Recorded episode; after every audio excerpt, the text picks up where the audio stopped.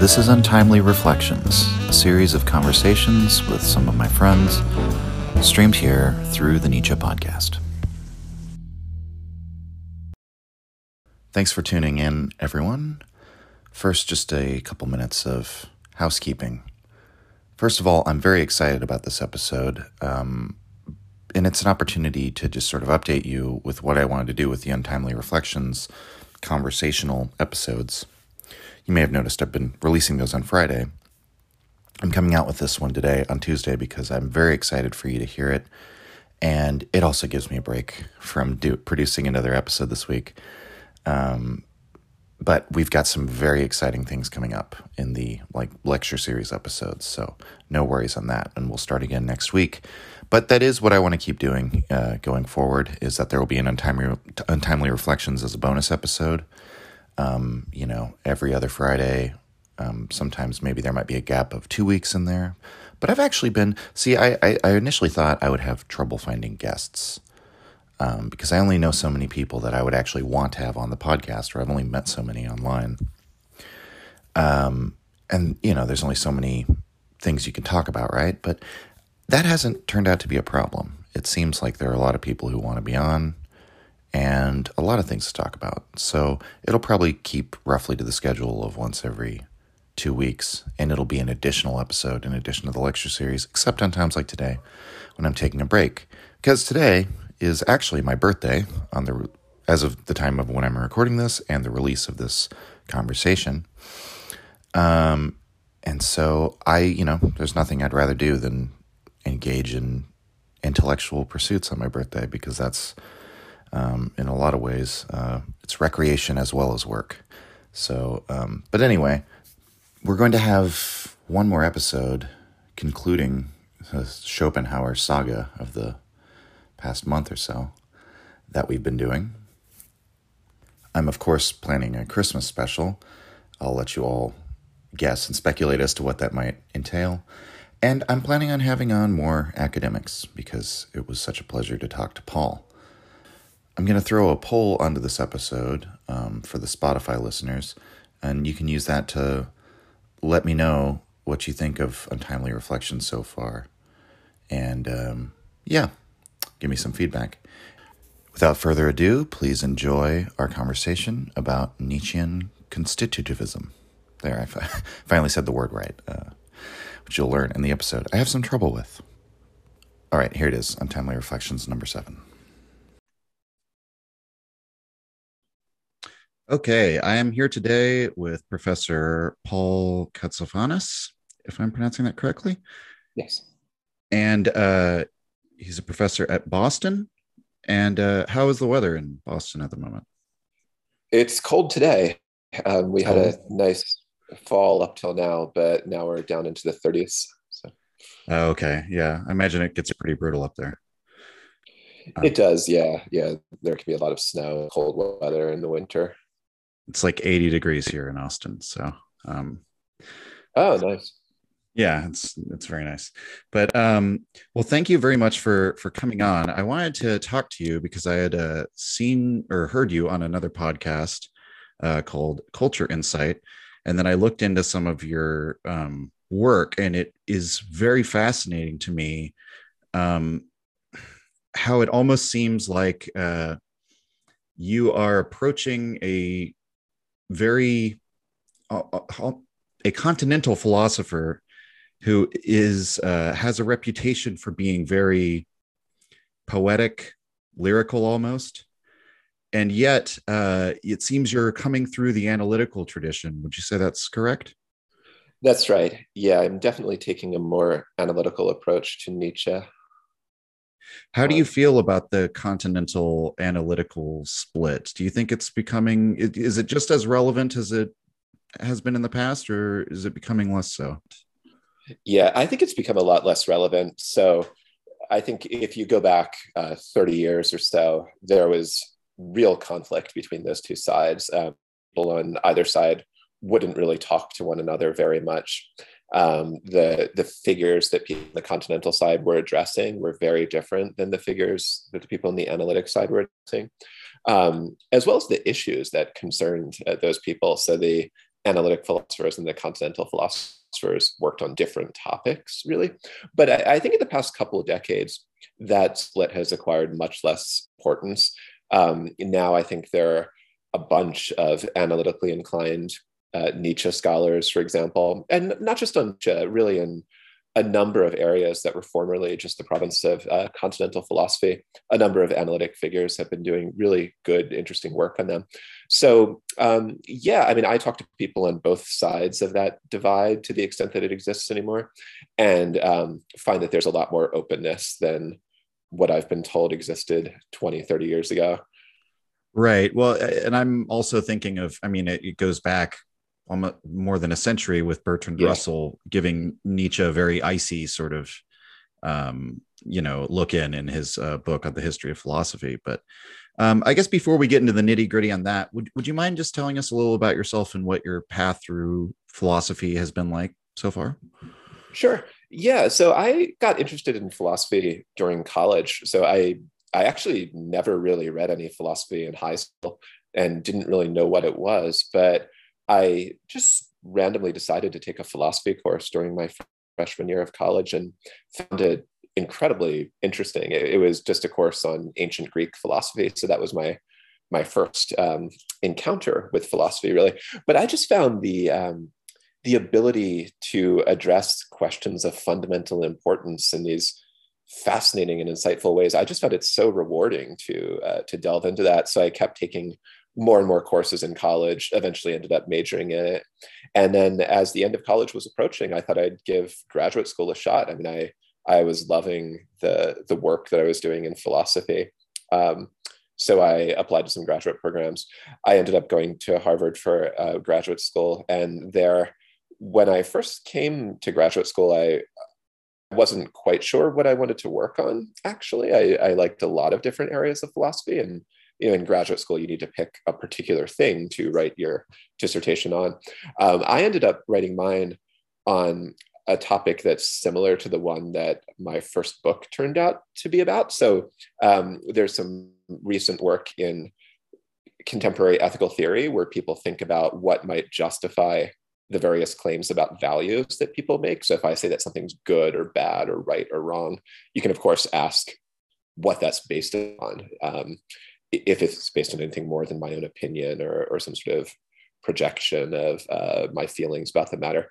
Um, anyway, there's there's one tradition that thinks that by looking at facts about the structure of human agency, uh, so what motivates us, what we're directed toward, that you might somehow be able to think about um, what legitimate and illegitimate sets of ethical claims would look like. So I wrote my top my uh, dissertation on that general topic, and I found Nietzsche incredibly insightful on on those points, in part because his understanding of agency, um, how it is that we act, uh, the role of the unconscious in acting, is just so much richer and so much deeper than a lot of the other philosophical work that I've encountered. And I, I think it hasn't really been appreciated by people working on contemporary ethics. So I found that a, a good field to dig into. So I, I wrote my dissertation on that. Um, and yeah, from there, um, I guess after graduate school, my first job was actually at the, the University of New Mexico. So I was in Albuquerque, oh, cool. New Mexico for two years. Yeah. Yeah. I have some um, family um, there. I, I love it oh, there. Oh, cool. Yeah. yeah. it's, I really liked it there. Um, it's a beautiful area. I mean, I, I did a lot of hiking and uh, yeah. biking and stuff. And it's, and it's 6,000 really feet. So it's actually higher up yeah. than Denver, the mile high city. So yeah. Yeah. Yeah. Nice. Yeah, but, it takes um, a bit of um, getting used. So, um, so what you're describing um, is that that's what's generally known as constant constitutivism, right? Um, yes. And that's yes, the. So, could you give it like an? Uh, I know you kind of did give an outline of that, but um, I guess to to just jump right into it, from what I understand, the main people um, or the main philo- philosophical figures who were um, pushing this idea of constitutivism before uh, your work were Kantians. Is that correct to say? That's correct. Yeah.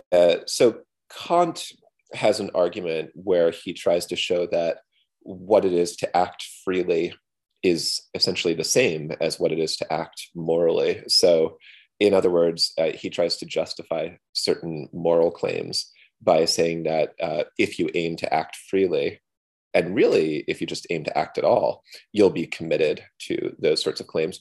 So, what seems to be going on there is that Kant is trying to articulate something about the structure of free agency, what it is to act freely.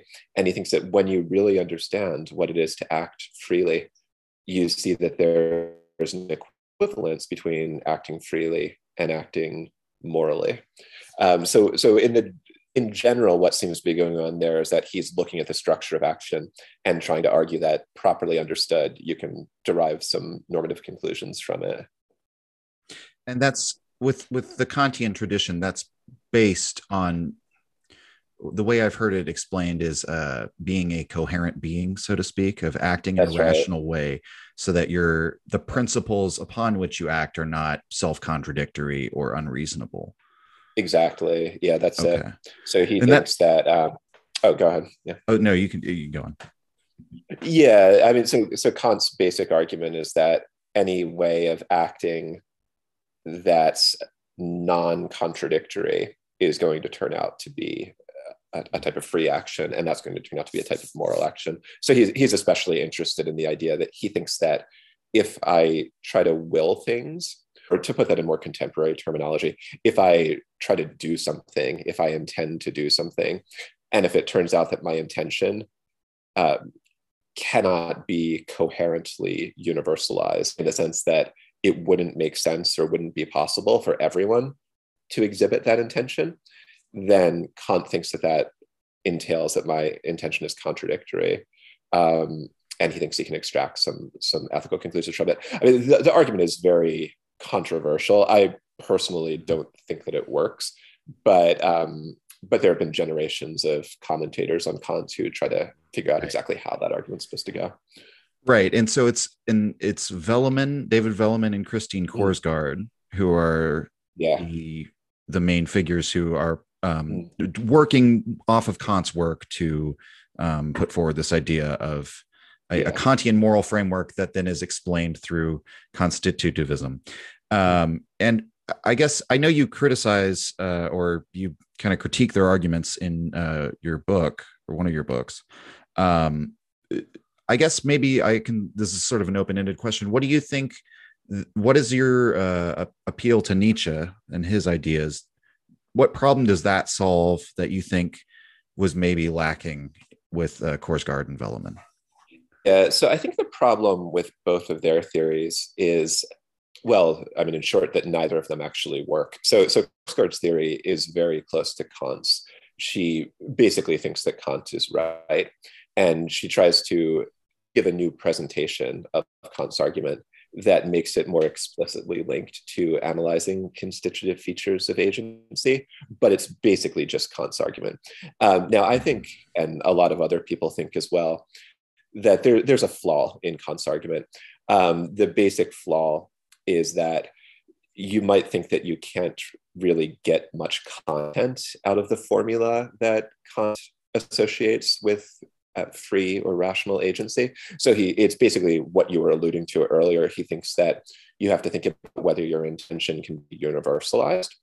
Um, hmm. and he basically thinks that any actions that count as immoral are going to be the ones that can't be universalized. That gets into a lot of trouble. Like, I mean, it, it seems like there are lots of actions that cannot be universalized, but that are perfectly fine, morally speaking, and vice versa. Could you, could you give like an example of one? Oh, sure. So, like, um, so it seems like any action um, that depends for achieving its aim on not everyone doing that type of action will be ah, ruled out by Kant's formula. So let me give you an example. So if I say that um, my intention is to drive to the center of Boston at, at 5 p.m. tomorrow. Um, I can do that. That seems perfectly fine, right? Now, if, if I think about everyone doing that, it won't work, right? Not every car can fit. And that's pretty commonplace in Boston. Uh, well, that's true. Right? um, so, so we can so. see real, real analyzing right? But um, yeah, but I mean, the problem is that it seems like there are a lot of actions like that where I mean, they depend mm-hmm. for their efficacy on not everyone doing them, but there's nothing. I'm thinking of the prisoner's dilemma here, actually, yeah. as well. Um, yeah, so that That's or or just like- any sort of um, situation where you have like I'm thinking of another um, you know uh, everyone hoarding toilet paper or people hoarding Exactly. supplies the supply chain. Now i'm not advocating that anyone go out and hoard things but i could imagine a situation like like if you received information from the future that you know for a fact um, there's going to be no food on the shelves next week. Let's say you have a friend who works for the government and somehow you know this. Um, is it morally justified for you to go and stock everything up for your family um, well, if everyone behaves that way, all of a sudden you've created an effect where nobody's going to be able to, or you know, so I I don't know. I, it, that doesn't. I don't know if that proves any case because I'm the that's a morally ambiguous situation there. Mhm. But I guess uh, it, it does. You have you have successfully teased out for me how in many cases where you have um, dilemmas like that, it, universalizing an action may not be the best way to determine the right way to act. Yeah. Yeah. I mean, Kant's examples are a little strange. So, like, he has an example of um, promising, basically. So, um, one of his examples where he tries to illustrate this universalization problem, it goes like this He says, um, Can I make a false promise to repay money? So, you know, I tell somebody, give me, you know, $500, I'll pay you back in a month. Um, but I intend not, it's immoral to break your promise in that way. It's supposed to fail the universal universalization test because Kant reasons if everyone always makes false promises to pay back money, then nobody's going to lend money on the basis of promises, right? So the, the institution of promising depends on most people respecting it. Um, so he has in mind cases like that where um, certain actions that we might regard as immoral seem to depend on people cooperating in certain ways or, or not making ex- exceptions of themselves. And and his theory can do okay with some of those cases. It's just that um, it also seems to rule a lot of perfectly fine cases to be immoral and and you know vice versa as well. A lot of um, immoral ones if you describe them in certain ways might look fine um, Do, do you, do you- does an example come to mind for that? Oh yeah. So like um, a big problem with Kant's theory is basically he thinks that when we're assessing whether something is moral or immoral, we look at the intention of the person who's doing it. Kant calls it the maxim, but he basically means the the intention of the person. Um, so you look at what they're trying to do and why they're trying to do it. And the problem is that you can describe intentions at different levels of specificity. Right. And it seems like the results that Kant gets depend on precisely how you state the intention. So, like if I say, um, I'm going to, um, well, go back to the promise example. Like if I say, I'm going to make a false promise to pay somebody back when I don't really intend to do so, just because I, I want the money, um, then maybe Kant's argument works. Because if everybody, whenever they want money, um, just makes a false promise, then you know the, the whole institution of lending money on the basis of promises might collapse. But what if my intention is much more specific? Like, what if I just say, okay, on this one occasion in the year 2021, I intend to, you know, make this false promise to Bob to, you know, eh, so then, I mean, if you universalize that, maybe this one poor guy in 2021 is going to stop promising, but it doesn't look like promising as such is going to collapse or anything like that. So that would be a, a case where um, by redescribing your action in a certain way, it might look like Kant can no longer say that it's immoral, Right. or, Or- or we could basically just even- any very specific one. Right. Uh, I was just going to interject quickly. We could even say in a situation where, um, you know, it's always more immoral to lie, but what if you're an intelligence agent captured during World War II? Um, Yeah. You know, and things of that nature where you might say, well, that's not an ordinary circumstance that you would find yourself in. But that's, I guess, kind of the point that uh, Kant's uh, um, moral ideology seems to work in those uh, very general general cases, but it those extreme limit cases, um, it breaks down a little bit. I, I think Right. for a lot of us, Yeah. which especially because in ethics, a lot of the time we're we're checking our ethical conclusions against what feels correct at the end of the day. Um, you know, uh, because I've heard more than one person just you know say, well, if the ethical theory ends up with you're eating babies at the end, um, you know, you, something deep down tells you the logic here doesn't work. And so I think that's that's what makes a lot of people skeptical about Kant because there's of course the famous case of do you lie um, to protect somebody when they're you know a murderer is looking for him or something like that. Um, That's it, it's it's uh, it's almost a, a, justified uh, rejection based on intuition. Um, so um, so I guess to get into to Nietzsche's uh, or your Nietzschean constitutivism, which I think is uh, I don't know why I'm having so much trouble saying that word. Um, it is. It's a tough one. Yeah. Too many T's. Yeah. Um, I guess this is the perfect time to bring in in Nietzsche because uh, Yeah. you you would say that uh, there's a different um, constituent makeup of our actions than the Exactly. Kantian account. Yeah. So, I mean, one way of looking at it is as a matter of interpreting what Nietzsche says in the text. And another way of looking at it is just solving this ethical problem that we might want some kind of foundation for an ethical theory. So, to start with a text based point, um, so Nietzsche is always evaluating things in his texts, right? So, he will vehemently condemn Christianity or democracy or the drive for equality. You know, he'll he'll rank all sorts of people um, complaining about Wagner or whoever, right? Um, and then he'll praise others. So he'll praise Napoleon or Goethe or, or these others. Um, he'll praise the, the sort of forms of life that were present in ancient Greece sometimes. Um, so there's a question about what he's doing there. Like, what's the, is there some principle that he's employing when he makes these judgments about what's good or what's bad, what's worthy of praise and what's worthy of condemnation. And I think, at least in his later texts, it becomes increasingly clear that there is. Um, so he'll often describe it in terms of life or health. But most generally, I think he's interested in this principle of will to power that he's trying to articulate in some of his last works. Um, so, will to power, he often describes it as a kind of standard that you can bring to bear to evaluate other persons or cultures or moralities. So it seems to be operating in a way that's somewhat analogous to other ethical principles. It's a distinctive one, but it seems to be playing that sort of role. Um, but then, so there are a couple of questions about it. One is just what is it? So, what is will to power? But uh, another question is um, why does Nietzsche think that will to power is important? Why does he think that that's what we should base these judgments of praise and condemnation on?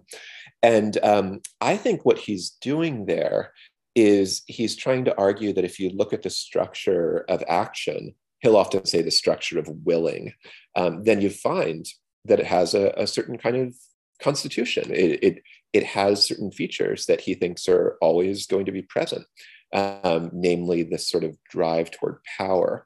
And I, I think what he's trying to do is show that because action or willing always exhibits that structure, we can think about um, forms of life or forms of society or particular individuals who generate conflicts with that structure. Um, and that that, at, you know, in a very abstract way, that's what Nietzsche is doing when he evaluates and praises. And when he talks about like uh, sickness or health of a culture, exactly, yeah, um, yeah, or so or, not- or of a. So, sorry, go on.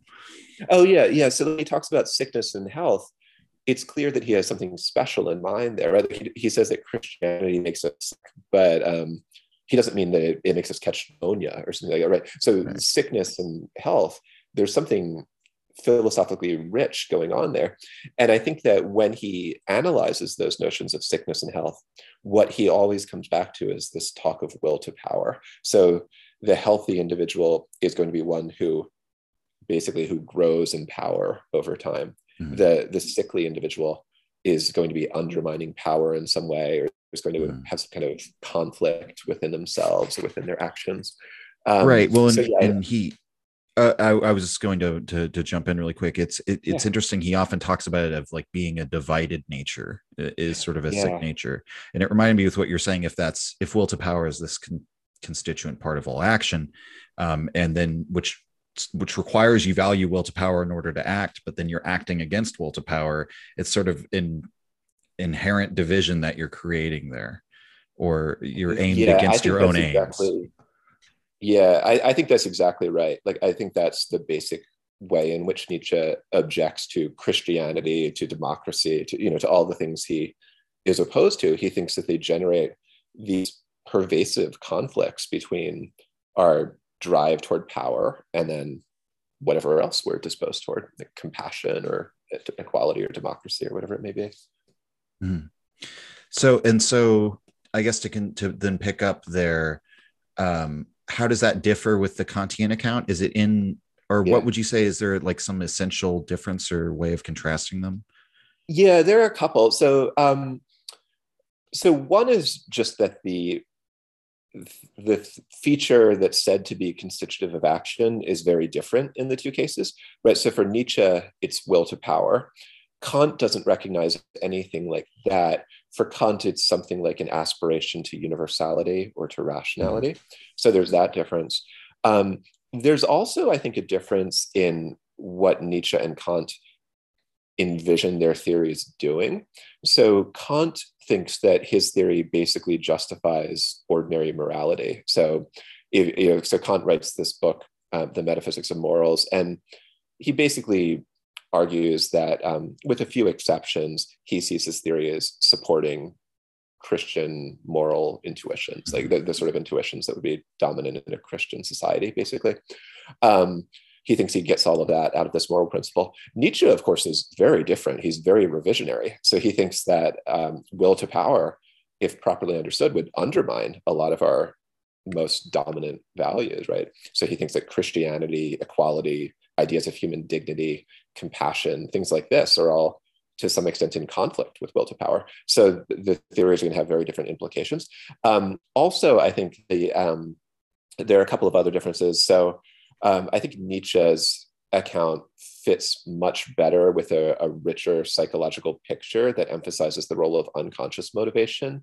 Um, so Kant is primarily focused on deliberation, really. He thinks about self conscious people explicitly thinking about what they should do and weighing one action against another and so forth. But you know, very little of our action takes that form. I mean, it's once in a while we we sort of stand back and think self-consciously about whether we have more reason to do this or that. But most of the time we act much more habitually and automatically than that. Right. And I think Nietzsche is much more attuned to, to that dynamic and his theory fits much better with it. That that um, I was hoping you would go there because mm-hmm. that to me has always been one of the most fascinating elements of Nietzsche.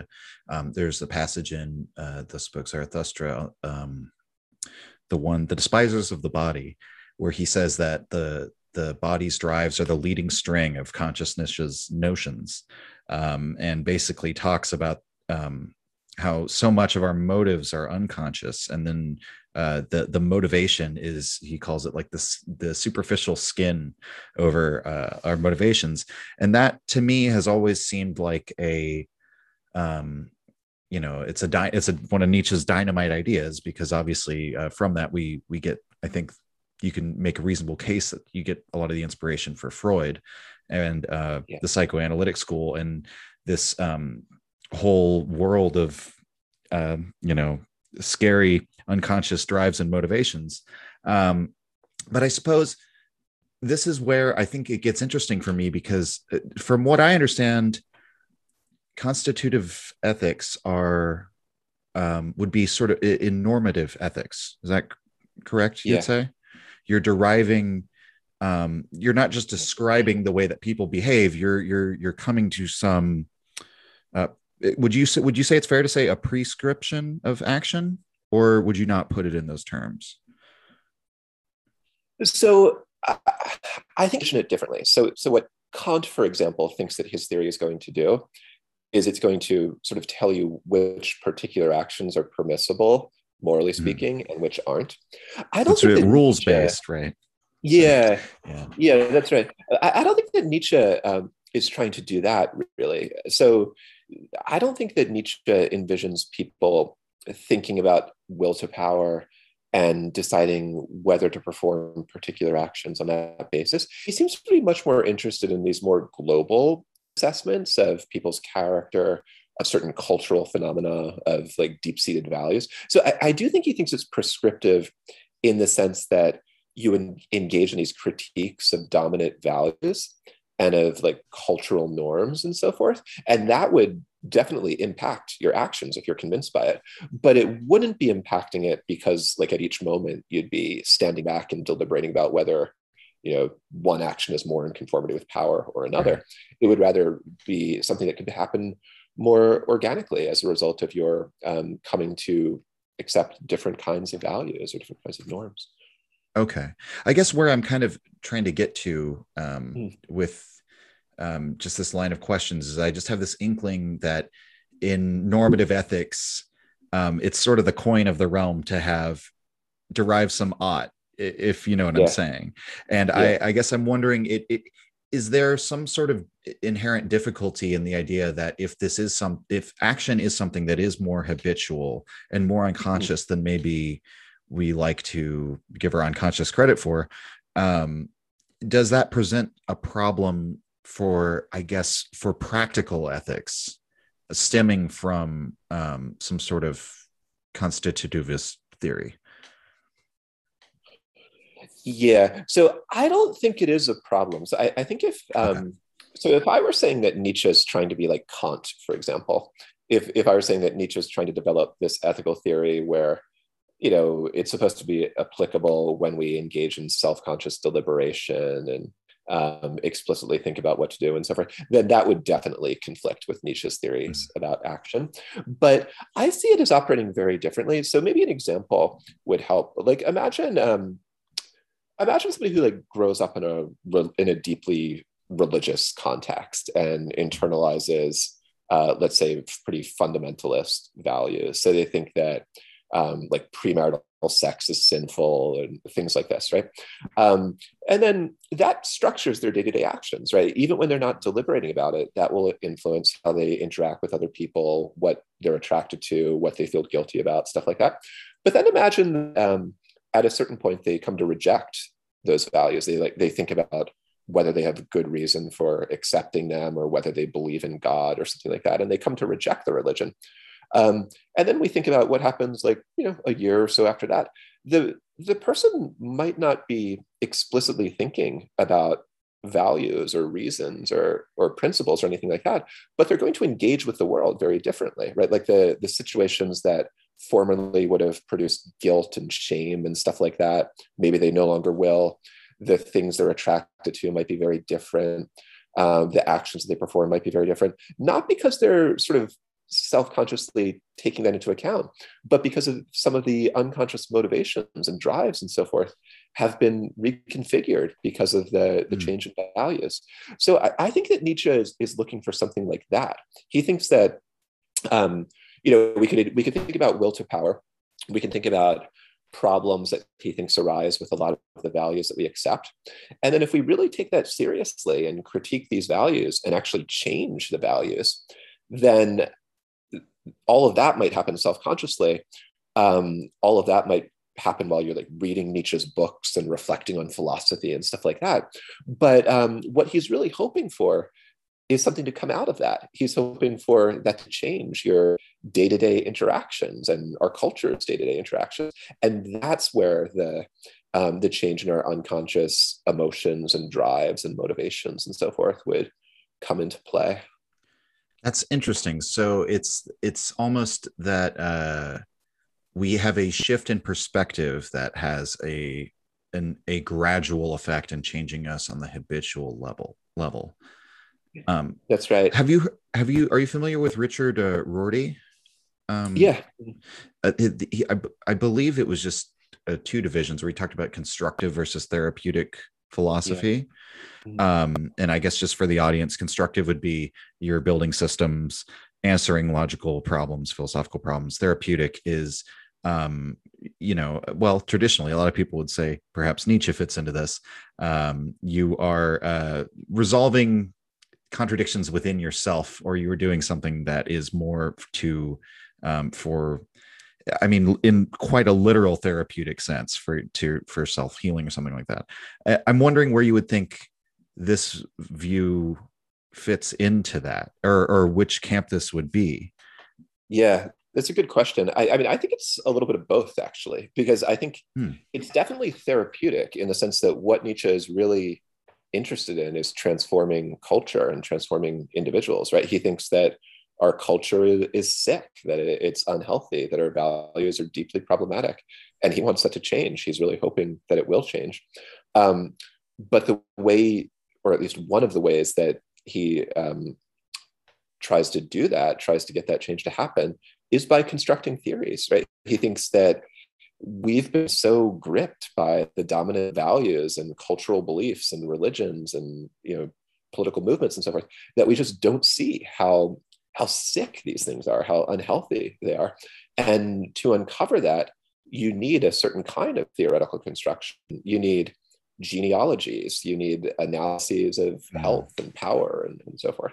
So I, I think it's a mixture of the two actually.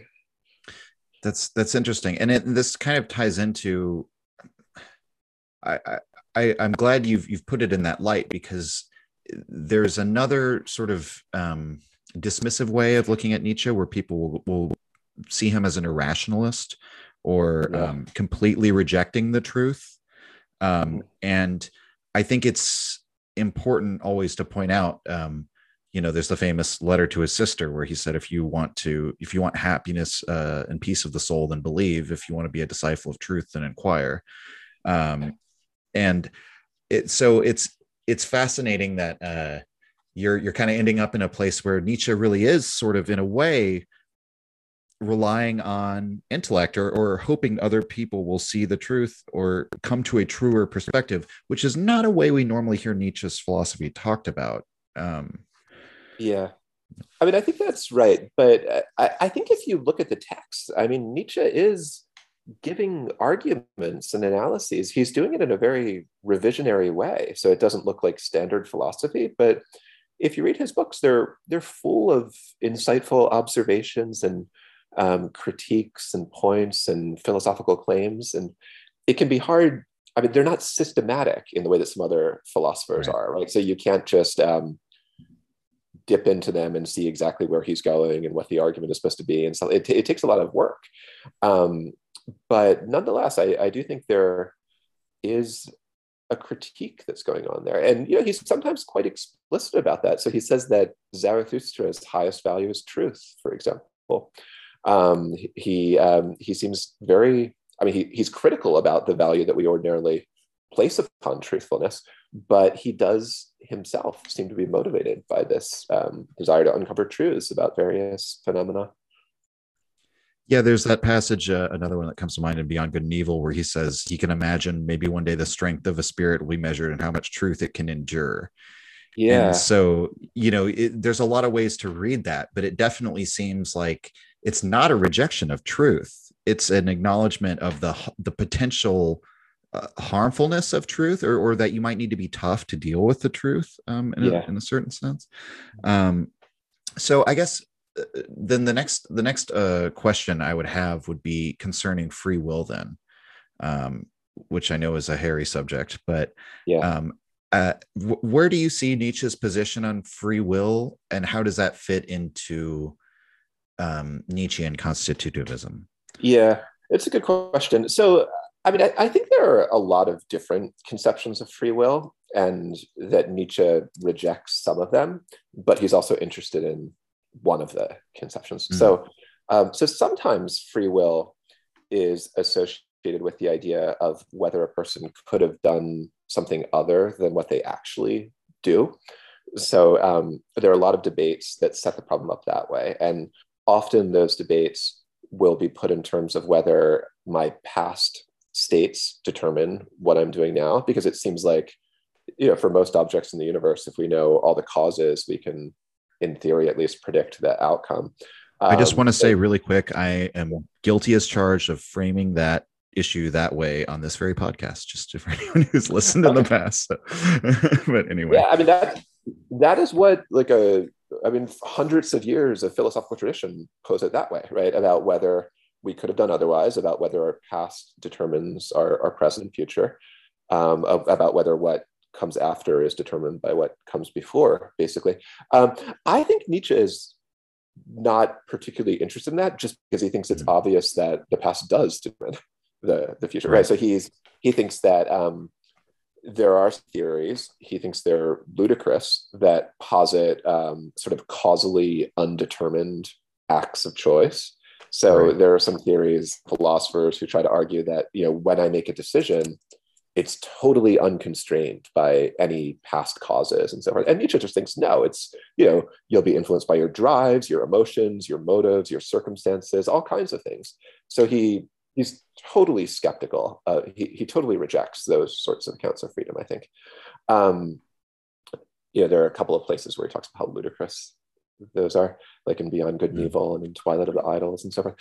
But um, he also often talks about free spirits um, and things like this. So he, he calls some of his middle period works the free spirit works and um, sometimes praises a, a, certain kind of freedom. So in, in the genealogy, he talks about the sovereign individual at one point, who sounds kind of like a free individual. So I, I think what he has in mind there is there is a tradition of thinking about freedom that associates freedom not with these claims about past causes and so forth, um, but instead with claims about the relationship that you bear to your values. So whether your mm. values can, in some sense, be said to be freely chosen, or whether you just sort of passively take them up from culture or from society and so forth. And I, I think if we understand freedom in that way, if we understand the free individual as the one who sort of reflects on his values and conducts genealogical of them and thinks about the relations they bear to health and flourishing and power and so forth.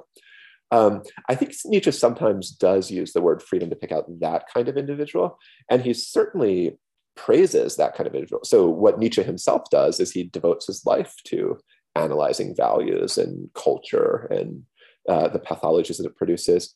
Um, if that's what we mean by freedom, that kind of critical engagement with your values, then I think he he does value that, and in fact devotes his own life to to that.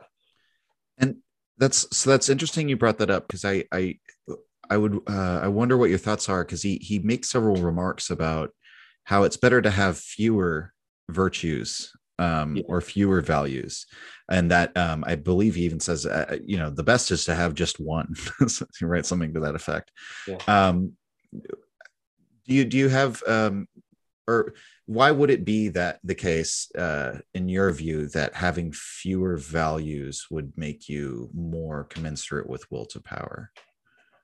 Or or is um, that where you, you think he's saying there? Yeah. Yeah that seems right. I mean so i think that nietzsche um, thinks that it's more difficult to manifest high degrees of will to power if you have lots of disparate values and interests and so forth. It's it's easier um, to sort of stay committed to a value if there's just one. So you'll often see he really likes, he really praises the people who have a sort of multiplicity of values or interests and yet um, mm. manage to stay sort of in some sense unified and high achieving despite that. So so Goethe is his usual example of that. He talks about Goethe being as manifold as he is full. And you know, he, he Nietzsche really likes the way that he's not just a literary figure, but a scientific figure and so forth. He melds all these all these disparate um, interests and approaches. Um, but anyway, if, so if will to power, I guess I haven't yet talked about what I think will to power is, but um, for Nietzsche, there are some controversies about how you should interpret will to power. But I, I think the most basic thing that he means by it is that you manifest high degrees of will to power when you can successfully overcome challenges and obstacles to whatever ends you're pursuing. And not only that, but you actually choose uh, ends and activities that generate great obstacles to overcome. So, like the person who manifests right. the most power is the person who chooses a challenging task in part because they want to face and, and overcome those challenges right? But um, so the basic idea, going back to this point about one virtue versus multiple virtues, um, it's easier to do that with one thing than with many things.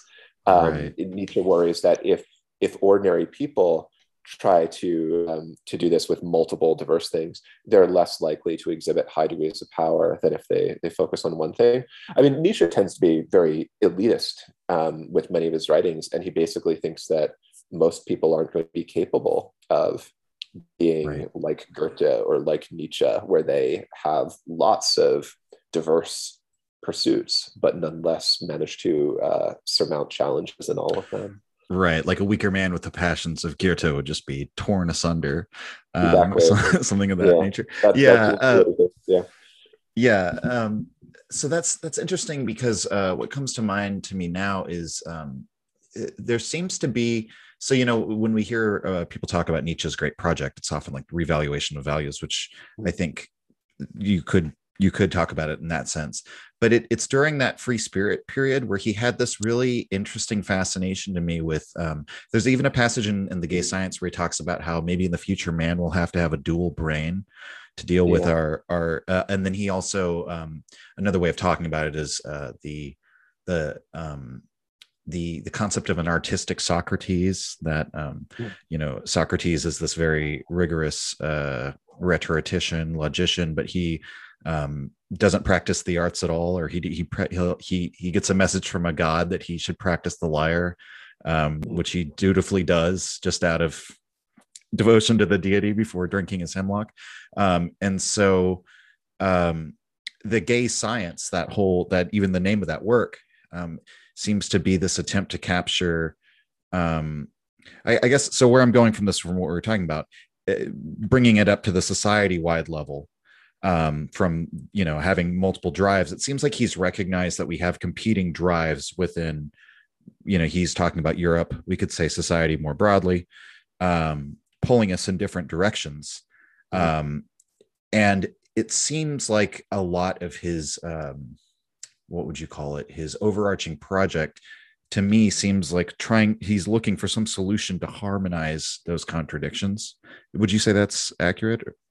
Yeah i think that right. I mean, I, I, think in the gay science, he's especially interested in whether we can still affirm life or whether we're headed towards some kind of nihilistic state where we repudiate life or deny life or, or just become indifferent to it. And, and part of it hinges on this point about whether we can um, successfully reconcile our drive toward truth, which I'll sometimes describe it as a drive towards science, um, with other drugs, right? Be, because he basically worries in books like The Gay Science as well as elsewhere that um, we value truth so highly now that we sort of undermine the grounds for all of our other values. So, you know, we used to have these religious values, these, these cultural values, um, that when we look at their foundations, when we rationally assess them and, and give these critiques of them, they can no longer stand up. They, they just look ridiculous to us or, or ungrounded. Um, so he worries with this stuff about the death of God about whether all of our values might collapse in that sort of way under the pressure of this drive toward truth, or or whether we can somehow um, preserve a set of values that would enable the affirmation of life while holding on to, to truth. So I think that dual brain passage that you quote, I think there he's working. Do we have to actually sort of switch back and forth between the scientific or philosophical mode where we're really interested in truth and some other kind of mode where we hold on to to other values or can we bring them together? Can we sort of reconcile them in some way? Yeah that's uh, and that it, it is fascinating to me because it seems almost like it, one of those intractable intractable problems um, which eh, i mean it almost moves beyond the scope of ethics but it seems like a big theme in his work uh, is a reevaluation of all that's irrational of of the beast in mankind you could say. Yeah and an acceptance of that.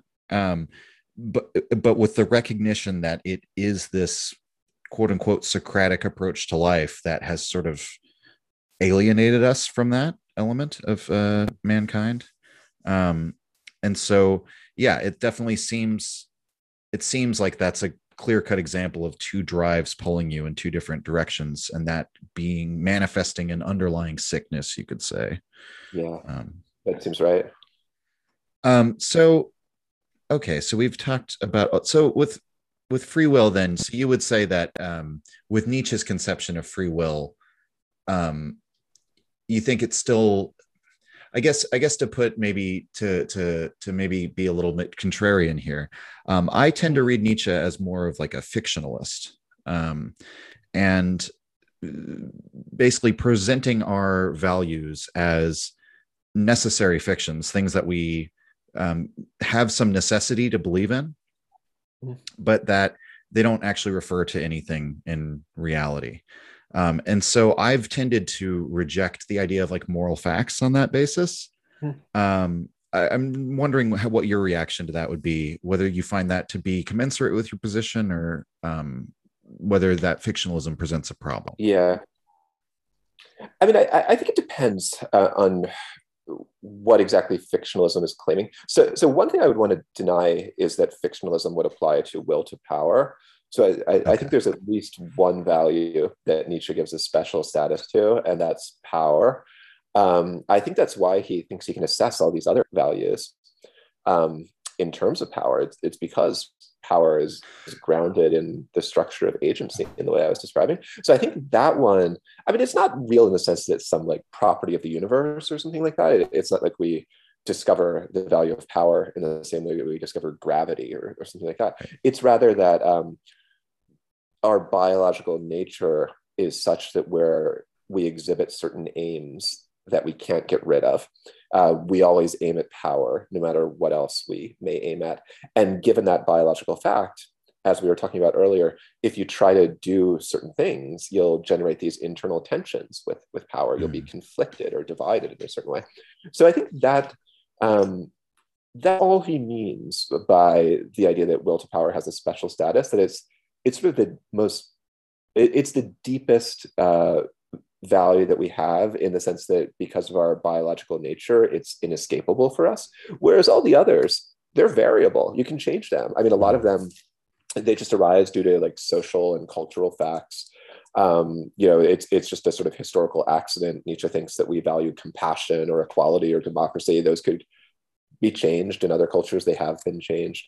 Um, so, so going to those values, I mean, you could, I think, regard them as fictionalist. What I what I start to worry about with fictionalism is like what um, what exactly is supposed to be meant by saying that the values mm. are hmm. fictional. So I definitely agree that Nietzsche does not think that those values are real in the same way that like physical properties of the universe and and all that are real. They're just these like historical and social artifacts. Um, but are they fictional?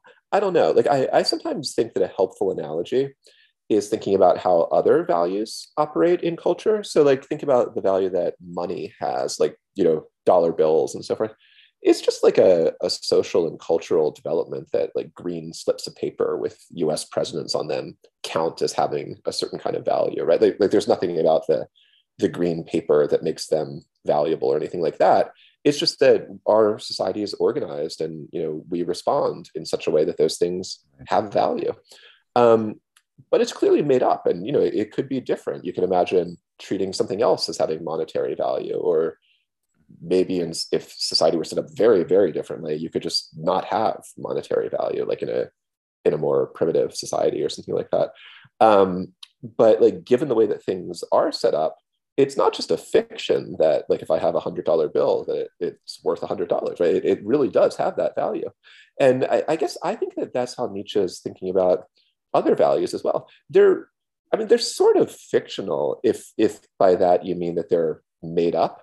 Um, but they're made up in this very complicated way that involves this social and cultural history that involves the way that people respond to those things so they're not made up in the way that like i don't know kids playing some imaginary game mm, just like sure the rules right so so yeah so I, I guess i want to say like fictionalism i think it is compatible with with the way i read nietzsche um, except on will to power. Will to power. If yeah, if if you read fictions as um, like you know to the extent that you'd want to say that like money has fictional value or something, right. um, you could say that other values have um, fictional value. I myself don't find it helpful to think of it in that way because I don't.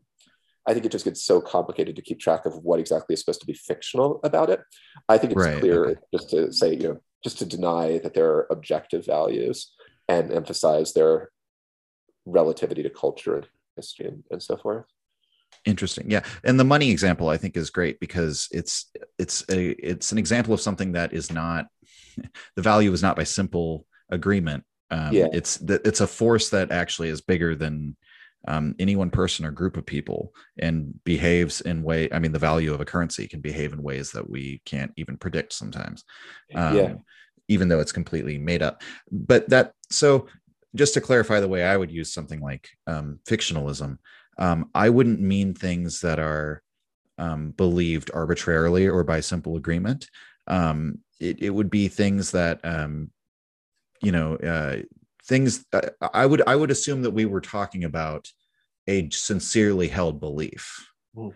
Um, just I guess it would just uh, you know maybe maybe an interesting way of looking at it is you could say from your medical meta ethical perspective will to power is not fictional but all the different cultural reflections of will to power like maybe what the way nietzsche talks about it in the thousand and one goals in zarathustra um, are as you say they're culturally relative so they're made up to some extent but they still have yeah. to um, they have to um, cor- they correspond to this principle of will to power you would say. Well i guess maybe this opens up to a question i know you've said you've given a sort of a definition of will to power.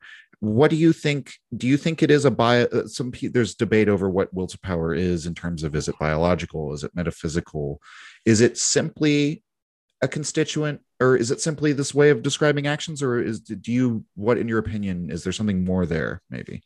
Yeah. So um i mean i think it, it's pretty clear from his notebooks that he doesn't publish that that Nietzsche wants it to be more than just psychological or, or biological. Yeah. Um, in his notebooks, he wants it bad, but yeah, I think he, he knows. I think he knows better than to publish that. I, I, think. I mean, I think that's basically it. And you know, who knows what would have happened if he'd stayed sane longer because he was working on this mm-hmm. like right around the time of his collapse. But I mean, in the notebooks, you see a lot of passages where he seems to be trying to treat will to power as like a physical force or as a description of um, what it would be for something to be a force in general. So it looks like a metaphysical principle sometimes in the notebooks.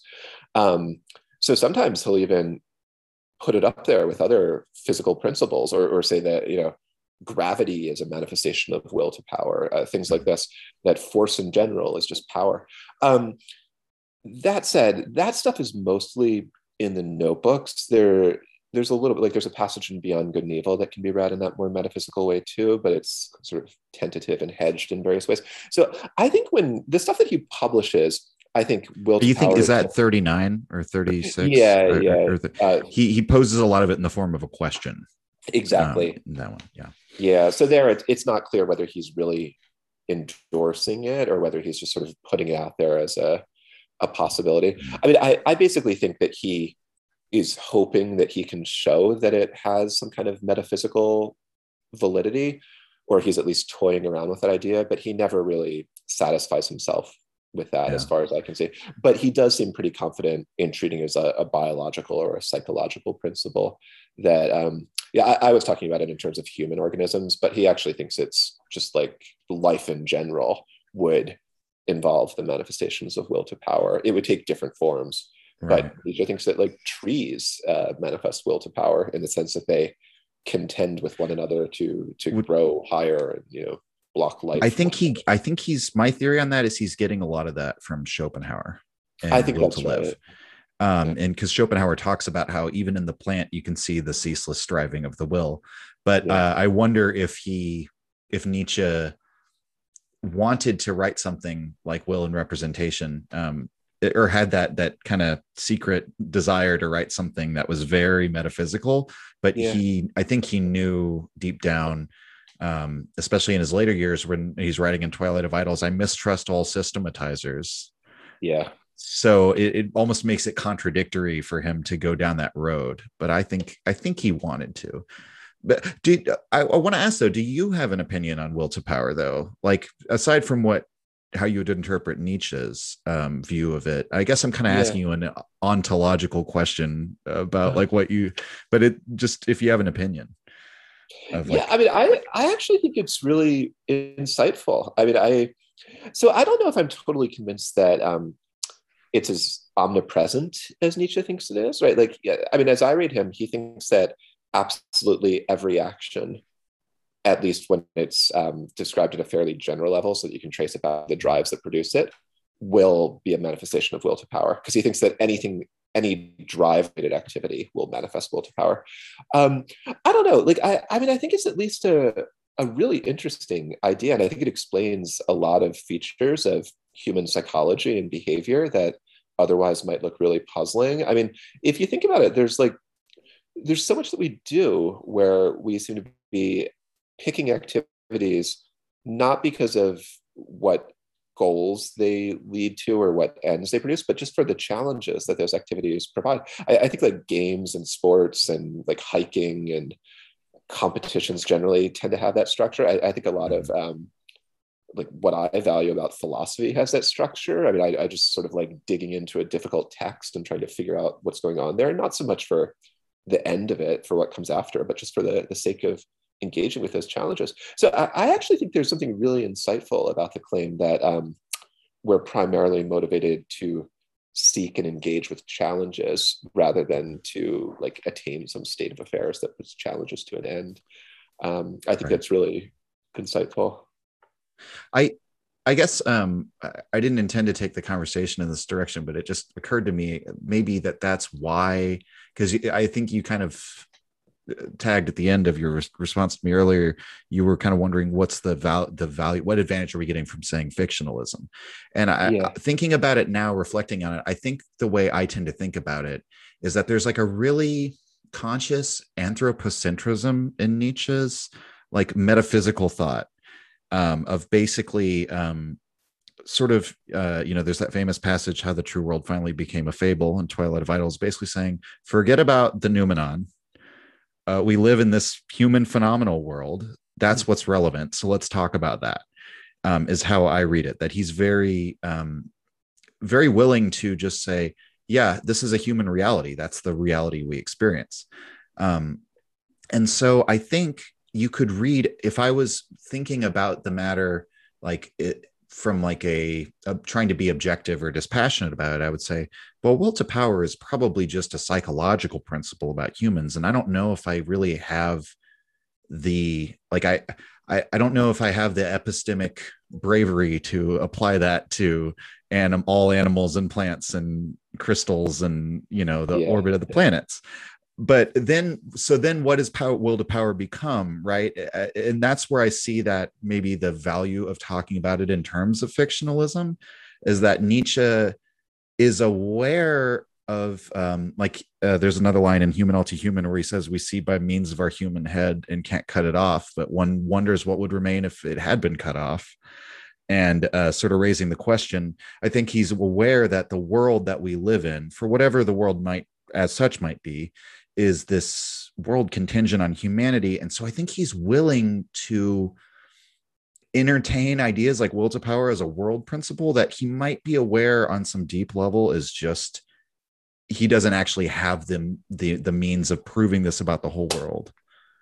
Um so that's my yeah. case for for talking about fictionalism i guess. I don't know. Yeah so i mean i guess the the only thing i worry about like the, the reason why i I like this interpretation of will to power that treats this as a constitutive feature of agency, is because he seems to treat it very differently than he treats other values.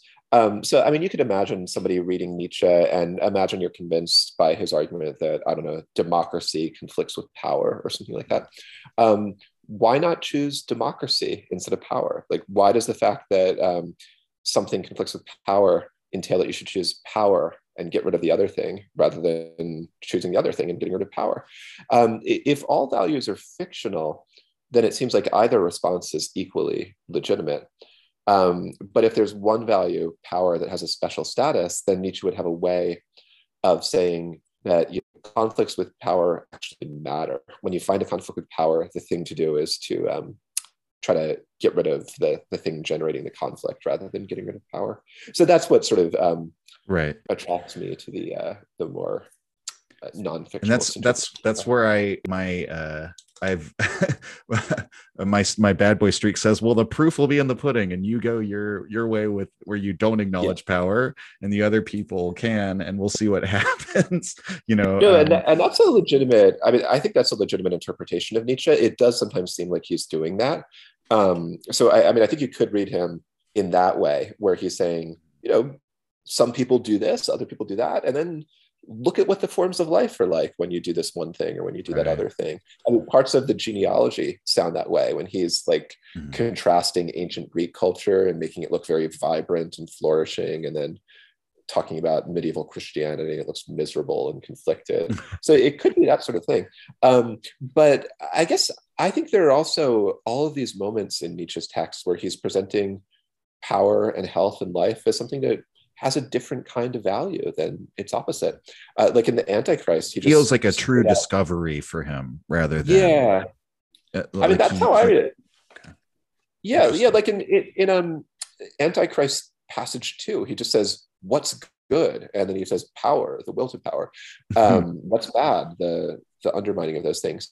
So, especially in the late text, there's just a lot of statements. Uh, the genealogy has a bunch of stuff about how you know, is life flourishing or is it declining? And the suggestion seems to be that if it's declining, get rid of it. You know, stop that. Try to flourish, uh, and then that's cashed out in terms of power. So you know, it's moments like that where it looks to me like it's more than just um, sketching different forms of life and thinking about you know which one we prefer or whatever.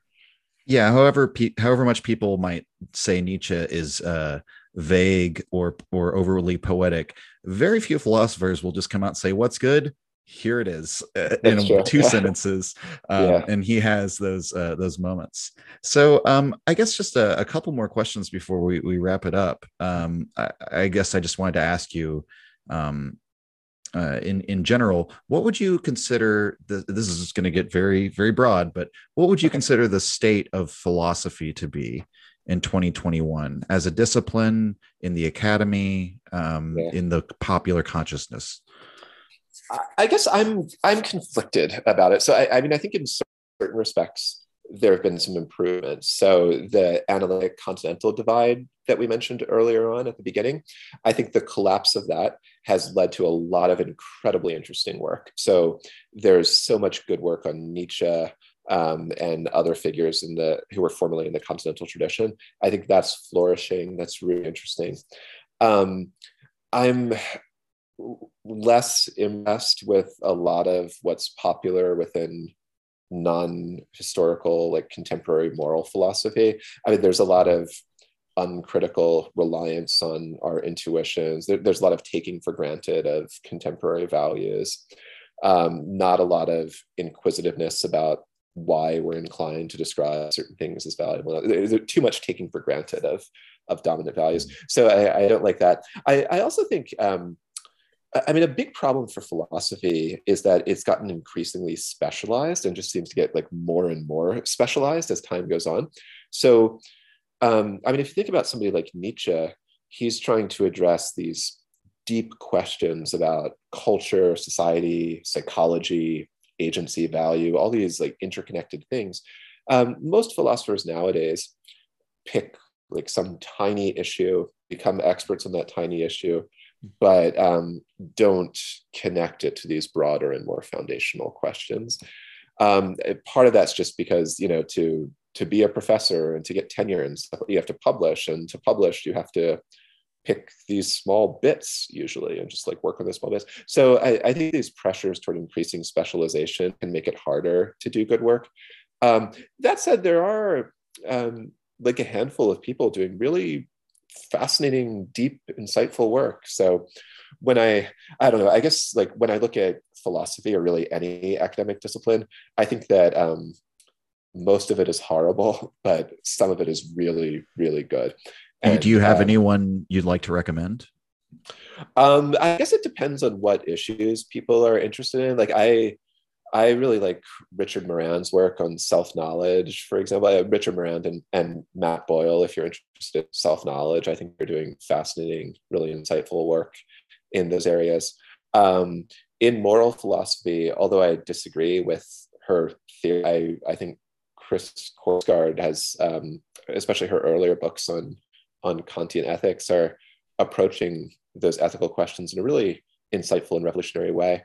Um, Michael Thompson is a philosopher who I, I, also think is developing a really fascinating project in, in ethics um, that um, can be hard to get into, but um, very rewarding if you do. So, I, I, mean, those would be some people who are doing, I mean, there's also a lot of like younger professors who are um, doing really interesting stuff. So, um, there's a lot of people who I think uh, in the future will be prominent, um, at least within the philosophical community, and, and, doing this more foundational work.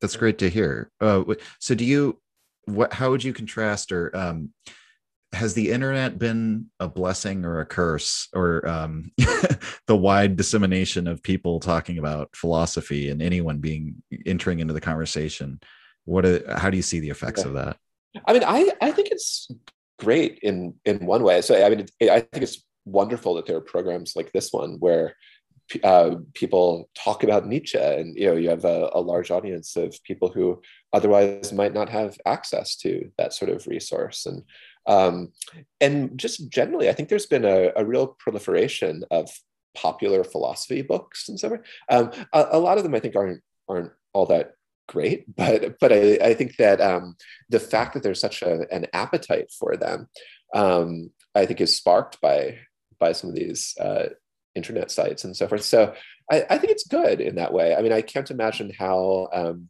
how it could really be bad for more people to be interested in philosophy. Right. I, I think that becoming more critical about things that we would otherwise take for granted is is really important and that philosophy helps us to do that yeah uh, well and i th- i think about it in terms of uh, music where you know um uh like i'm you know a musician part of a heavy metal community people will look down at on the popular groups and the stuff on the radio uh, which is of lower quality but a lot of the times it's like hey that's what gets people into this this subgenre. It doesn't have to be yeah. doesn't have to be perfect to hook somebody in and give them that little that little glimmer or that little inkling that insight that um that question that starts you know burning in their mind when they first start in encountering philosophy.